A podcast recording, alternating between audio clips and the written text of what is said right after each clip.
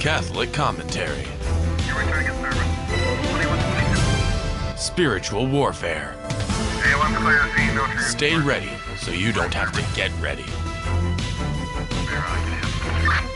Jesus 911. Soul Patrol Jesus 911. Good to be back. Uh, I was gone in Hawaii for seven days, speaking every single night at a different Catholic church. But uh, we are back now. Uh, Jess Romero, Paul Clay, full sheen ahead. As Terry says, hey, by the way, this is the month of August. We honor and devote ourselves to the Immaculate Heart of Mary. And during this uh, during this month of August, this devotion has received new emphasis in this century from the visions of Sister Lucy dos Santos, rest in peace. She was the oldest of the visionaries of Fatima, and uh, she received these visions in her convent in the city of Tui, Spain, back in 1925 and 1926. And in these visions, Our Lady of Fatima asked for, us Catholics for the practice of the five first Saturdays to help make amends for the offenses committed against uh, her Immaculate Heart by the blasphemies and ingratitude of men, and we see that all over the place today. And this practice also parallels the devotion of the nine First Fridays in honor of the Sacred Heart of Jesus, given to us by our Lord Jesus Christ Himself through Sister Mary Alacoque. Paul, welcome. It's good to be back, brother. Yeah, Jess, good to have you back. Hey, we got a couple things we want to talk about today. We want to talk about Archbishop Vigano, and he's giving LifeSite News some props. He's saying LifeSite News is uh, is fighting back to expose the errors and lies of the deep state. We're also going to be talking about uh, uh, dying as a, dying as a Catholic. Uh, there's two ways to die. You either die as a coward, or you die as a, as a soldier of Christ. And then, on the last topic we want to discuss, this actor. Everybody's been talking about him. Uh, I haven't done a deep dive, Paul's uh, read more about this uh, this this actor than I have, who's con- just converted to the Catholic faith actor Shia LaBeouf.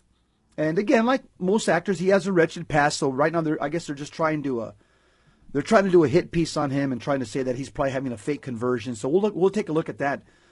Paul, let's just jump into this article. Archbishop Vigano, he, he speaks with a prophetic utterance, in my opinion. Yes, he does, as always. He says LifeSite News is an oasis in which many souls have found refreshment after being abandoned to their own devices by civil and religious authorities. So He's exposing, he's saying that LifeSite News is helping us fight back against the errors and lies of the deep state. And I agree with him. I'm good friends with John Henry Weston, the founder of LifeSite News, and he's doing a yeoman's job with this uh, with with this uh, website. So Archbishop Vigano says, uh, "Dear friends of LifeSite News, it seems that if only a few years ago have passed since the group of Catholics from North America, animated by the desire to defend the truth, began the the great adventure that today, 25 years later." has proven to be a providential and very successful work. A providential work that is undertaken, blessed by providence, because it's necessary to confront the middle of the middle of errors and lies that afflict the world both in social and political questions as well as in the religious and spiritual ones. So let's talk about the good news or the good press, using a, typically, a typical or typically Catholic expression that today has been deliberately forgotten St. John Bosco and Blessed James Alberione spoke of good press, aware of the power of the media, both in spreading the good and propagating the evil. We drive out the bad press because it is a scourge worse than the plague, hunger, and thunder, said the founder of the Pious Society of St. Paul today, uh, emblematically renamed St. Paul Holding. But today, driving out bad, the bad press is much more complex than in the past because we live in a paradox in which errors and lies against the revealed truth are spread and promoted by the so-called Catholic media. I would call it the, the establishment Catholic media. Mm-hmm. By what should be the good press. On the other hand, it's difficult to hope that the Catholic press will not propagandize Masonic Irenist, ecumenist, or ecumenism, or idolatrous paganism. Mm. That is Bergoglio himself who imposes it magisterially as a new doctrine to which everyone must conform. So what's he talking about here, Paul? He's talking about uh, Pope Francis his, uh, and that situation with the Pachamama idol once again over in, in Canada with uh, mm-hmm. wearing the, the headdress of the Indians. And you'll and what Archbishop Vigano is saying is that the Catholic establishment press mm-hmm. is uh, is just downplaying it. Well, yeah. My just comments on that. As you know, Jess, so many of our, our, our, our priests today, you know, are just poorly formed. Yeah. I mean, they've, you know, in their formation and their education, Yeah. they have uh, been infected by liberalism. Yeah. And so, as it stands to reason, if you are part of the mainstream Catholic press, Yeah. uh, many of them are poorly formed, and for you know, I, I I believe that most of them don't even realize some of the things that they're saying. They think that they're fighting the cause of the faith, and in reality, what they're doing is being used to undermine the faith.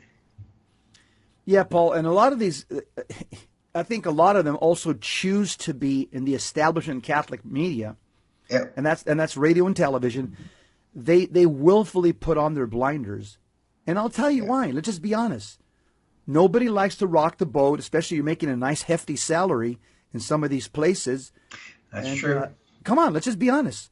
I, Yeah. I mean, follow the money, right? Yeah, you're making. Uh, I, I mean, for example, the the founder of the Catholic, the leader of the Catholic League for Religious. and I used to be a member of them, but he, he's just. I had to step down because uh, he's just he's so blinded to so many of the things that are happening in the church. William, Doctor William Donahue, he writes a lot of good articles against the culture war, but um, again, he won't say anything when it comes to some of the some of the horrible things that are happening within the church. And the reason is is because he, he gets a million dollars a year being the president of the Catholic League for Religious and Civil Rights. So yeah, he'll talk about you know the culture wars in, in, in the U.S. and in society and and things that are disturbing the Catholic faith. But he's got a bully pulpit, Paul, yeah. to talk about things within the church, within the hierarchy itself, and he won't do it because again he gets a big fat salary. Well, He's not- again, again, I, I think a lot of these people talk themselves into thinking that, hey, what they're doing is the right thing. You know, they're you know they're called to defend because let's face it, there's so many people in high places in our church today that would uh, tell him you're doing a great job. Uh, Yeah, yeah, you're right. Here's uh, uh, Archbishop Vigano. Here, towards the end of the paragraph, here's what he says. Uh, he says, "Your dear roles, dear friends of LifeSite News, is a critical role right now, because error is no longer recognized as such, just as the truth is denied by the very people who should be defending us from error and lies." Wow, powerful statement. Vigano says, "The state."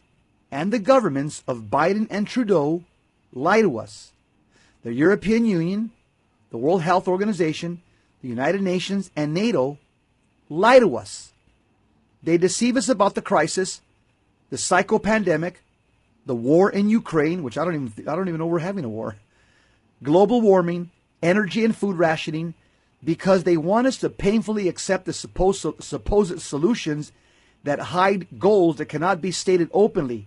The reduction of world population, dis- the destruction and enslavement of sovereign nations like the U.S., dependence on economic and financial potentates, population control, and the limitation of the fundamental freedoms of citizens.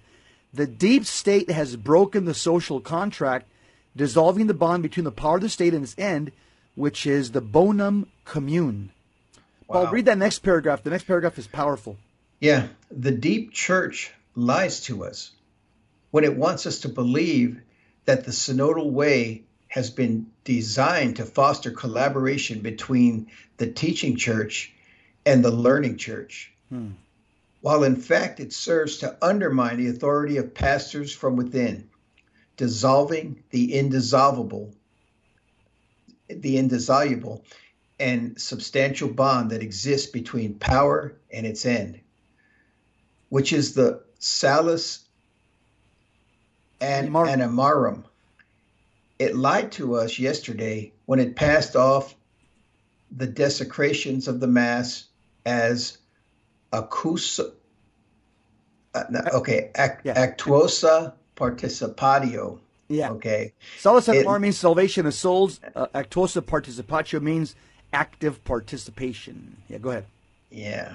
Um, it lies to us today when it cancels the apostolic liturgy in the name of unity that it did not hesitate to break by imposing the Novus Ordo.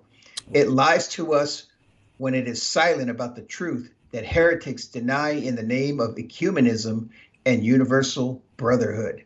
Oh, Jess, this this is just packed, like you said, with meaning. Um, uh, and we talk about this all the time. The universal brotherhood. You see, we our brothers and sisters are are you know are those who are united in Christ. You know, there are there are two sets of groups of people out here. There's the sons of the first Adam, and there's the sons and daughters of the second Adam. Yes. And and the and the two shall never meet, so to speak. In other words, if you come to Christ, you know, if any man wishes to come after me, he must deny himself, pick up his cross, and follow me. There is the that's the instrument of death. That is death to the old self, and and be renewed in Christ. Uh, uh, you know, uh, recreated in Christ Jesus uh, for a life of good works and servitude toward our holy Lord. Amen.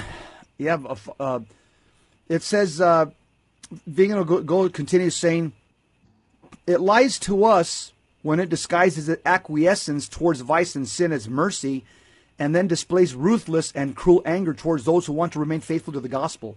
A false mercy, which is the premise of the eternal damnation of poor sinners, which whom no prelate calls back to God whom no bishop goes to look for among the rocks and brambles to bring back into the sheepfold.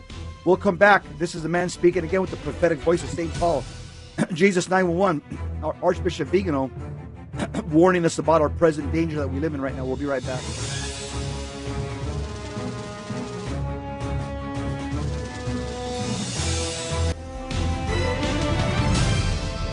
Now, back to Jesus 911. If this call is not an emergency, dial 888 526 2151. Jesus 911, Archbishop Vigano is the voice of reason, and so is LifeSite News. And I I thank John Henry Weston for putting, he every week he puts out a statement, an article written by Archbishop Vigano. And uh, I think this is why LifeSite News gets so much traction because they know People know Catholics know where to go uh, for the source of truth.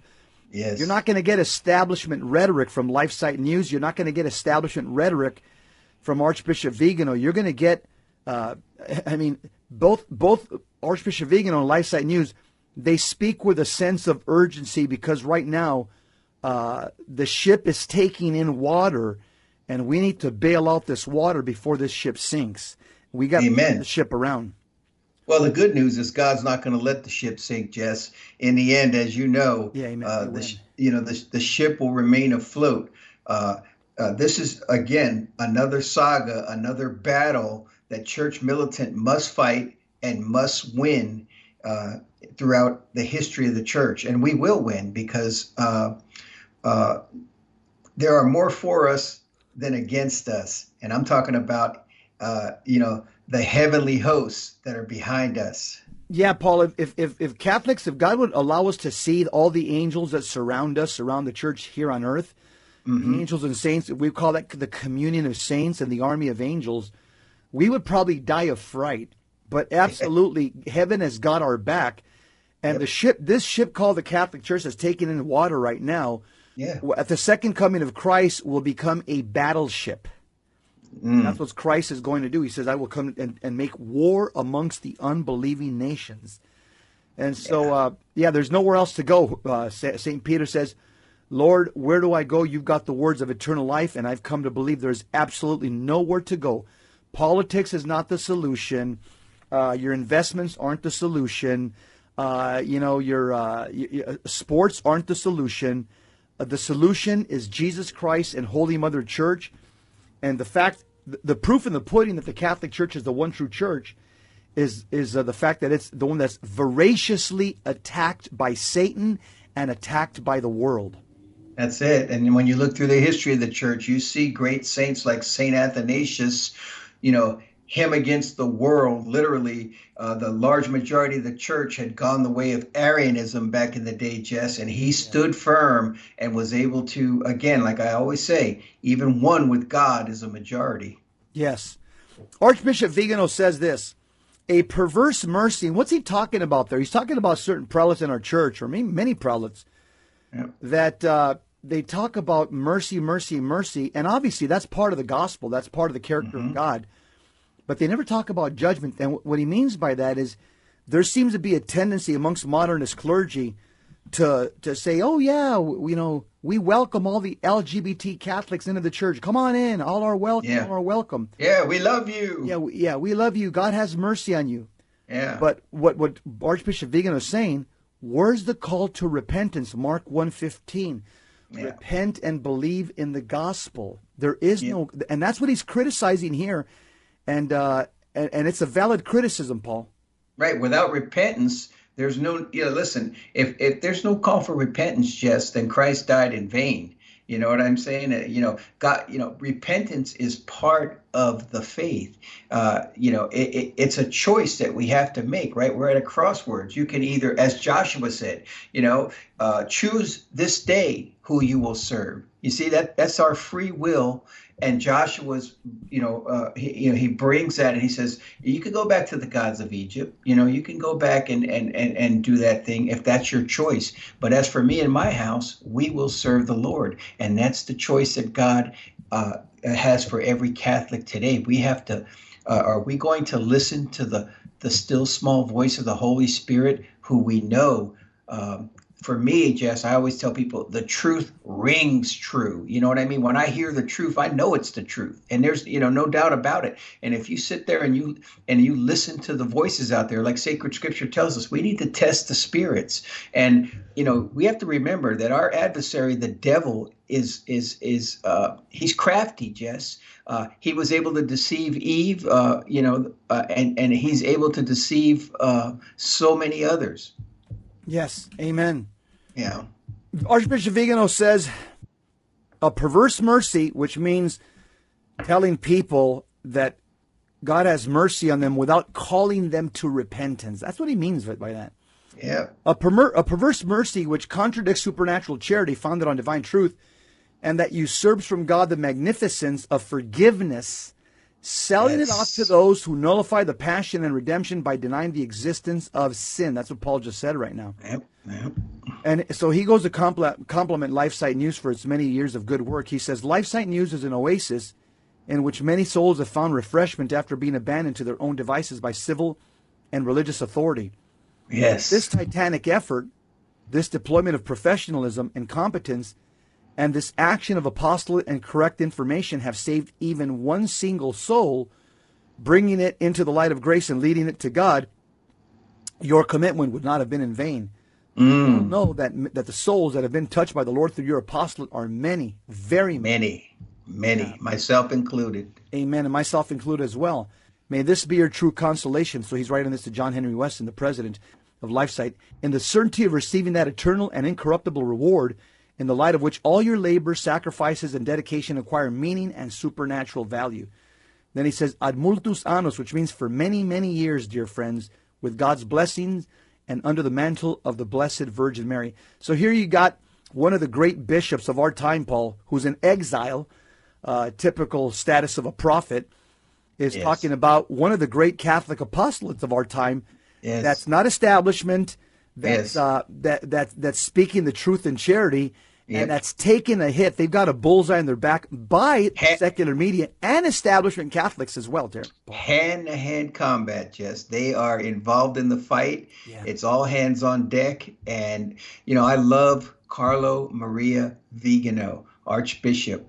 Uh, Jess, I love this man. He is a father figure to me. Uh, he, you know, I only, I only wish that, you know, uh, you know, uh, the Pope could be more like uh, uh, Archbishop Vigano. And, you know, we need to pray for the Pope. We need to, you know, ask that the Lord, you know, open his eyes that he might see the truth, that this trend that the, that the church is moving toward conforming to the image of the world rather than to be conformed to the image of Christ.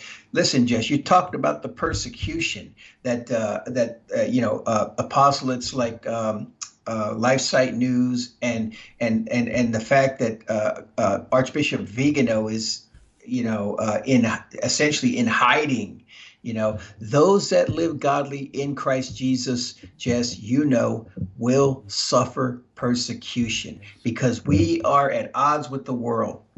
Amen. Hey, I want to move on to another topic. I want to talk about uh, uh, the four deaths, and then we'll move into the topic of uh, the actor actor Shia LaBeouf. But uh, there's a good article by it's called "The Four Deaths" by Michael Look, and he says, "All of us face multiple deaths even before we depart this life, and we'll do better if we willingly embrace them. Our Lord shows the way." Yes, famously.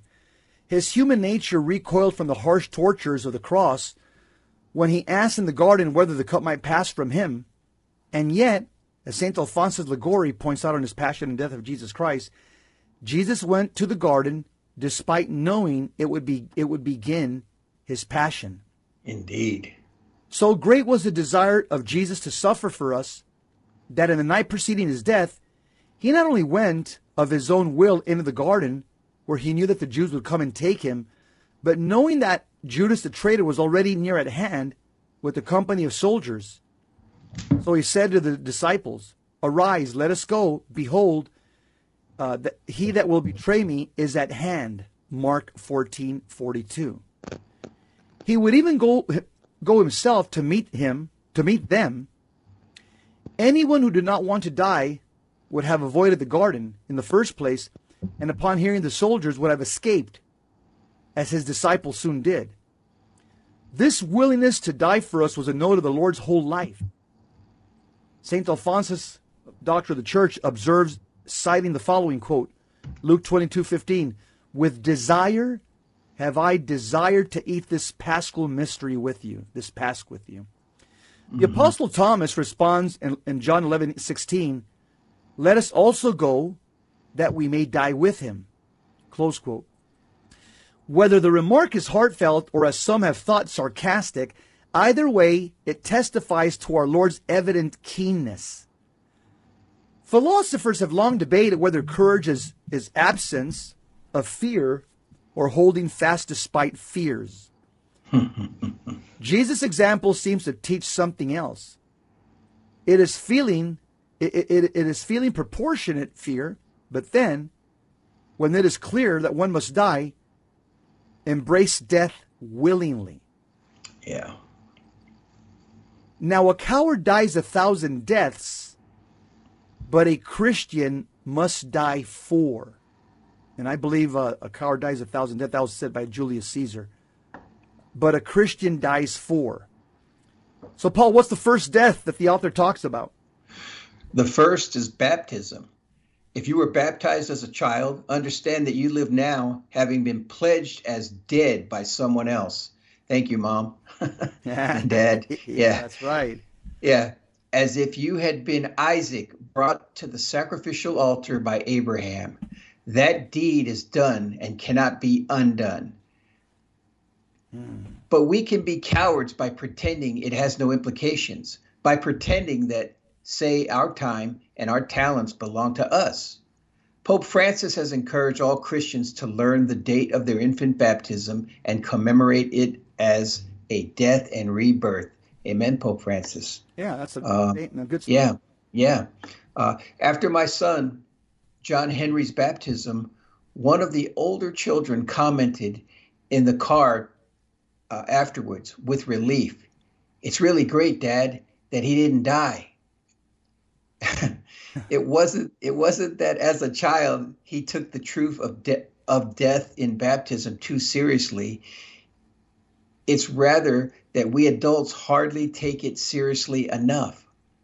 Mm. You know, you know, Jess, uh, it, you know, his his kid uh, correctly understood that um, how important it is to go through the sacrament of baptism before our earthly death you know, mm. it is, uh, you know, uh, uh, again, it, it is a grace that God desires to give us that brings us into his family, that brings us under the lordship of Jesus Christ.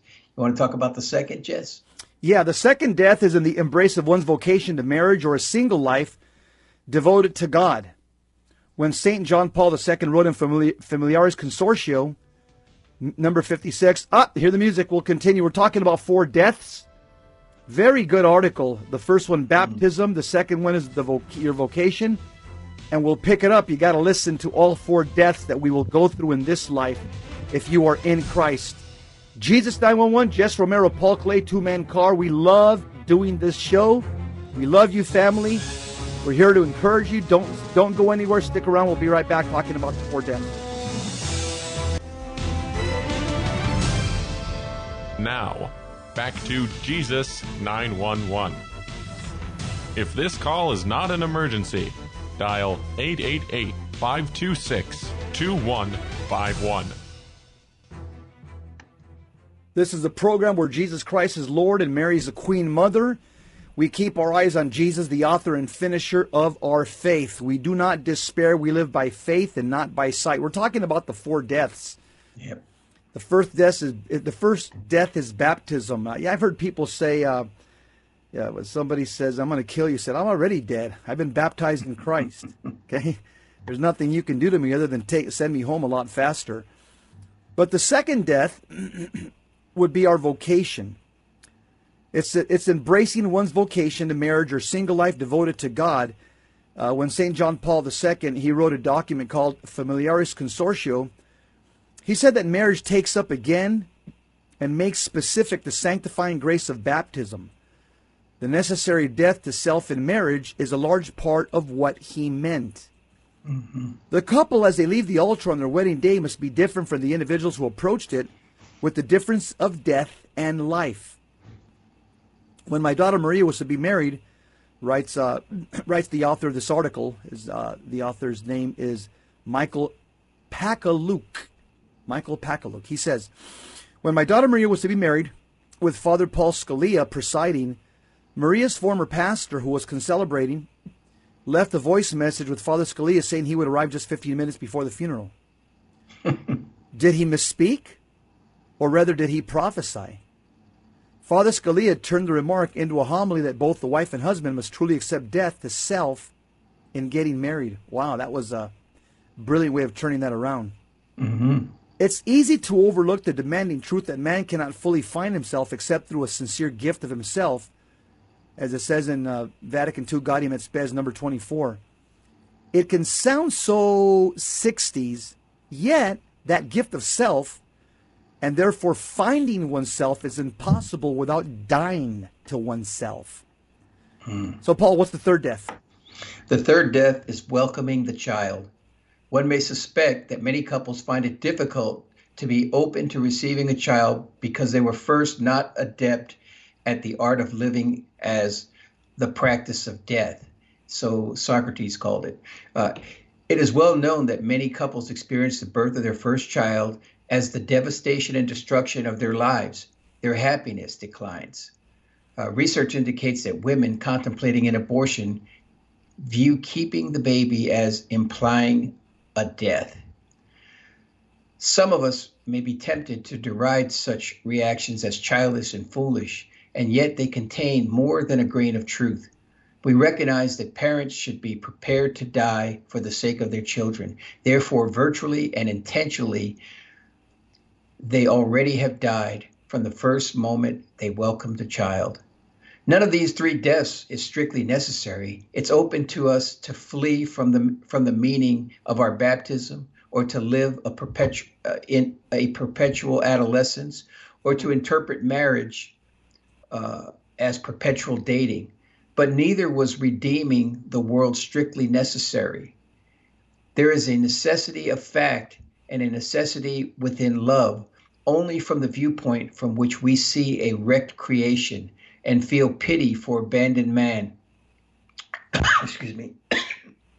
As St. Athanasius called it, um, uh, philanthropia. uh, can the redemption begin to appear necessary? But it's useful once one become once one comes to the grip with a necessary death to embrace it. As for that fourth death, which is necessary as a matter of fact, St. Alphonsus proposes a new motive for it. Thou didst become a man in order that thou mayest have a life to devote to me.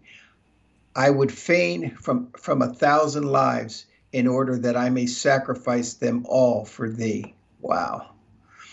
Although we do Oh. not have a thousand, we have three lives to give now, and then after the fourth, an eternity of life for giving thanks. Well, then, let's roll. Let's get on with it. He says, Yeah.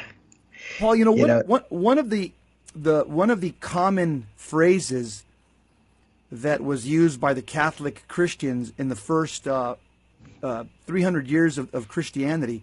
And by the way, for the record, when when we talk about uh, Christians being martyred, 1.2 cri- million Christians being martyred by the Roman Empire in the first 300, 313 years of Christianity, these were Catholic Christians under bishops, under a pope. This was the Protestants were not even a, a, a you know they were not even a, a, a dream in their in their father's eye or their mother's eye. It wasn't it wasn't any. These were Catholic Christians that were systematically killed by Roman by the Roman Empire machine to the tune of 1.2 million for 300 years until the Edict of Milan was signed by an emperor Constantine who had kind of a quasi conversion to Christianity. But one of the common phrases of the of the Catholic Christians when they would be facing death is they would say, uh, "Death is a positive option," and they would teach that to the young to the young Christians awaiting martyrdom. They would tell them, "Remember, death is a positive option." In other words, what they meant is that fourth death that this article talks about. This this uh, Michael Pakaluk. If you die in a state of sanctifying grace, and if you die for Jesus specifically, you're going straight to heaven. What a beautiful thought. You know, Jess, it's hard for me to imagine um, that many people willing to be martyred for Christ today with the with the weak uh, gospel that is being proclaimed out there today. Um, again, uh, for people who it's almost like it's very easy to be comfortable having one foot in the church and one foot in the world. Uh, you know, and at that, you know, and, and when you do that, and that's exactly, you know, what the devil wants. You know, he wants us to. It's called compromise, and it's called, uh, you know, a, you know, a little leaven leavens the whole lump, right?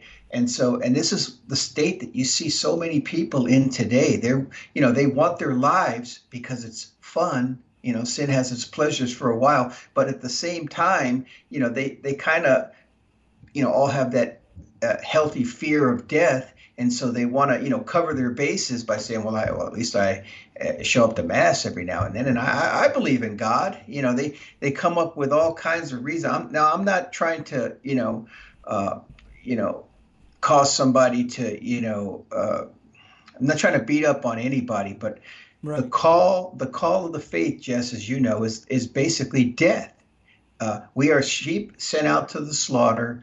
Uh, our lives are not our own. We have been bought with a price, sacred scripture says. Therefore, glorify God with your body. Period. We're in this world, Jess, but we are not of this world. Our citizenship is in heaven. And what did Peter say? If we if our hope in Christ is for this world only, then we're fools. right? Because because we need to keep our our our eyes fixed on heaven and just our gaze on the world around us, uh, a glance on the world around us, because uh, heaven is where we're headed. Heaven is, uh, you know, who we're all about. Comments. Yeah, yeah, no, amen. Uh, that's I was I was quiet because I'm just taking it all in. yeah. Uh, Paul, talk, talking about somebody who's died to the world, it's it's possible. There's an actor who's converted to Catholicism. His name is Shia LaBeouf, and he's playing Saint Padre Pio in an upcoming film. I'm sure he's going to take a lot of gunfire by the enemy. He's from uh, you know the secular humanists, and, and the devil's going to inspire a lot of people to go after him because uh, they're not. He's not going to like the fact that this sinful actor is is entertaining Catholicism. But uh, yeah, comment, Paul. Yeah, just here's an example, you know, uh, of a of an actor whose life was literally a mess. Uh, a man who was on the verge of suicide. He just wanted to leave this world, essentially, uh, because of uh, uh, the effects of, of sin. You know, they devastated him. And through divine providence, he takes a role uh, of, uh, you know, to act as Saint Padre Pio, and uh, his life is forever changed. We should be celebrating that and praising God, saying, Thank you, Lord. Thank you, Lord. But the world wants to attack him. And the reason why they want to attack him, as you know, is eh, when you are representing Hollywood and a lot of the evil that is put forth through Hollywood, Mm-hmm. and all of a sudden you have a conversion, a hard conversion. Uh, number one, uh, you know, they all feel uncomfortable because they're like, well, what happened to him? And what does he know that I don't know? So, so they want to write him off as some nutcase. Yeah. They want to relegate him, uh, just like they do to any actor. I mean, you remember uh, the story of Dolores Hart back in uh, the, the late 50s, right? With the uh, she became a cloistered nun. This is a this is somebody who had you know the world at her fingertips, and she was uh, you know she could li- her career was made for her, having starred in multiple movies with Elvis and Yes. different things. And she said, "Nope, that's not doing it for me." Okay, and she found her she, yeah, she found her comfort. She found her peace in a little monastery. Uh, uh, uh, uh, she was a cloistered nun. How how how Yes. beautiful is that? And and what a statement that, that does that make to the world? That's right.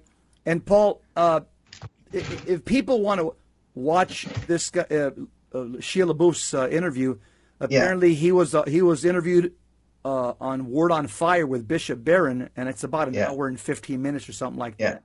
yeah, But uh, it's I'm reading here an article that says the actor who's playing Padre Pio in this upcoming biopic credits the Latin Mass in particular for his spiritual renewal. you think? Go ahead. Go ahead. During the Yeah. interview that debuted Thursday, Bishop Barron asked LaBeouf why he was so moved so much by the Latin Mass. LaBeouf replied, because it feels like they're not selling me a car. Close quote. Wow. LaBeouf said, it feels like it's not being done to sell me, sell me on anything. He went on to say, it feels almost like I'm being let in on something very special. Oh, I love it. Talking about uh, actor Shia LaBeouf's conversion to the Catholic faith. Don't go anywhere. We'll be right back.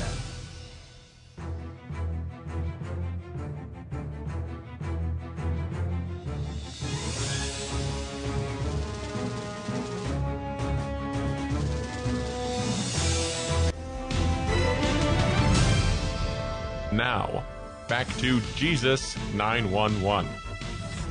If this call is not an emergency, dial 888 526 2151. Soul Patrol, Jesus 911, two man car. So there's an actor named Shia LaBeouf who's playing Padre St. Padre Pio in an upcoming film. Uh, and he was being interviewed by Bishop Barron. he says that the reason he likes the Latin Mass, he says, it feels like uh, like they're not selling me a car. Uh, over the last few years, the actor has embroiled himself in several scandals. An eccentric motivational speech became fodder for memes in 2015. He made headlines with the He Will Not Divide Us online performance art project, wherein a flag with words He Will Not Divide Us was flown from an unknown location and live streamed. The project became famous after inspired internet trolls used aircraft contrails and the stars to locate and steal the flag. LaBeouf was also accused of sexual assault by three women and entered psychiatric treatment in 2020. According to LaBeouf, my life was on fire. I was mm. walking out of hell. He felt great shame for hurting other people. His downward spiral was a key to his spiritual awakening, clearing the way for him to accept the leading role in an upcoming Abel Ferrara film about St. Padre Pio of Pietrelcina. Mm-hmm. The saint, also also known as Padre Pio, is one of the most beloved saints of the 20th century. Pio lived an extraordinary life and miraculously bearing on his body the stigmata, the wounds of Christ on the cross. Abel Ferrara had planned to make a St. Pio movie for years and reached out to LaBeouf after meeting him online in a spiritual program. LaBeouf heard actor William Dafoe was participating in the project and he wanted in. At first, LaBeouf viewed the invitation merely as a way to get his career back on track. Ferrara told LaBeouf that he wished, he wished to play the role of Padre Pio. He would have to go to a seminary or monastery and begin to research. Mm. I know now that God was, used, was using my ego to draw me to him, LaBeouf reflected, drawing me away from worldly desires. It was all happening simultaneously. hmm But there would have been no impetus for me to get in my car, drive up to the monastery, if I didn't think, oh, I'm going to save my career. At St. Lorenzo Seminary, LaBeouf met with the brothers and, first, and was first introduced to the gospel. I read all Sam Harris, the famous atheist. I watched all the TED Talks and was really good at, at attacking Catholicism because it made me feel superior, said the actor. LaBeouf says he's still learning the rosary. He rates he read St. Augustine of Hippo and identifies strongly with the saint's regret for his hedonistic past. LaBeouf's shame had been an obstacle to his spirituality, but according to the actor, I started hearing experiences of other depraved people who had found their way in this and made me feel like I had permission. LaBouf credits the Latin Mass especially for deepening his faith. He was introduced to the traditional Latin Mass while preparing for his for the role of St. Pio, as it's the Mass that Pio offered for decades. LaBeouf attended Mass at a parish run by the Institute of Christ the King, a group devoted to offering the old form of the sacred liturgy. He explains that he was never a true atheist, even when I was a Sam Harris TED Talk Christopher Hitchens guy. Mm-hmm. LaBeouf met with priests who had known St. Pio at Sa- St. San uh, Giovanni Rotondo in Italy, and he felt immense pressure to live up to the saint he was portraying. A priest who had confessed to St. Pio provided guidance and technical support on set. It's not unheard of actors to convert to Catholicism on set. Alec Guinness, the Academy Award winning actor famous for The Bridge on the River Kwai and Star Wars, was moved to convert to Catholicism while playing the titled while playing the title character in Father Brown. Likewise, Luca Lionello converted due to his, to his experience playing Judas Iscariot in The Passion of the Christ. The movie's going to be released uh, in September 2022. Paul, you got some comments on this?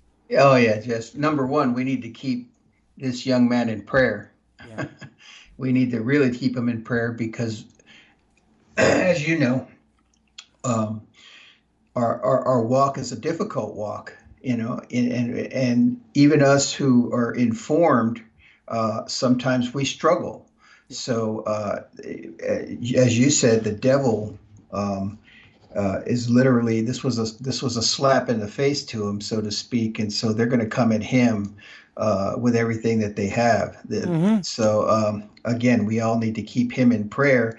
And again, this is the same story, Jess, as Dolores Hart when she went to the monastery on a retreat, and she saw something that attracted her. She saw that the nuns there at the at the had something that she didn't have. Some and, and you know what? She was drawn to it. And this is what happens, and this is what people don't really understand. When when you get around holiness, when you get around people who have uh, you know uh, uh, uh, decided to consecrate themselves to the Lord, it's the most attractive thing in the world because the world is so centered on self. And like like uh, like LaBeouf said, uh, I felt like they you know they weren't trying to sell me a car. This is what, what what's going on in, in churches today, and not you know Protestant churches, and even uh, you know in, in many Catholic churches where you know it, the emphasis seems to be on you, the man, rather than on God. And the beautiful thing about the Latin Mass is uh, you realize number one, I am but dust, says the you know says the psalmist, right? I, I am but dust, and and and you understand what's really going on in in in in, in the Mass. Uh, as the priest is, you know, on the high altar and he's looking up, and he and we we understand that. Oh God, uh, Lord, have mercy on me, a sinner. I'm reminded of the, the, the passage in Isaiah where you know he gets that vision that heavenly vision and he falls on his face and he says woe is me for i am ruined. I am undone. I am a man of unclean lips and i live amongst unclean people. This is the effect that the holy has on man. And in this case with uh, you know, this movie star, he uh, he didn't need to go to a shrink. He needed confession.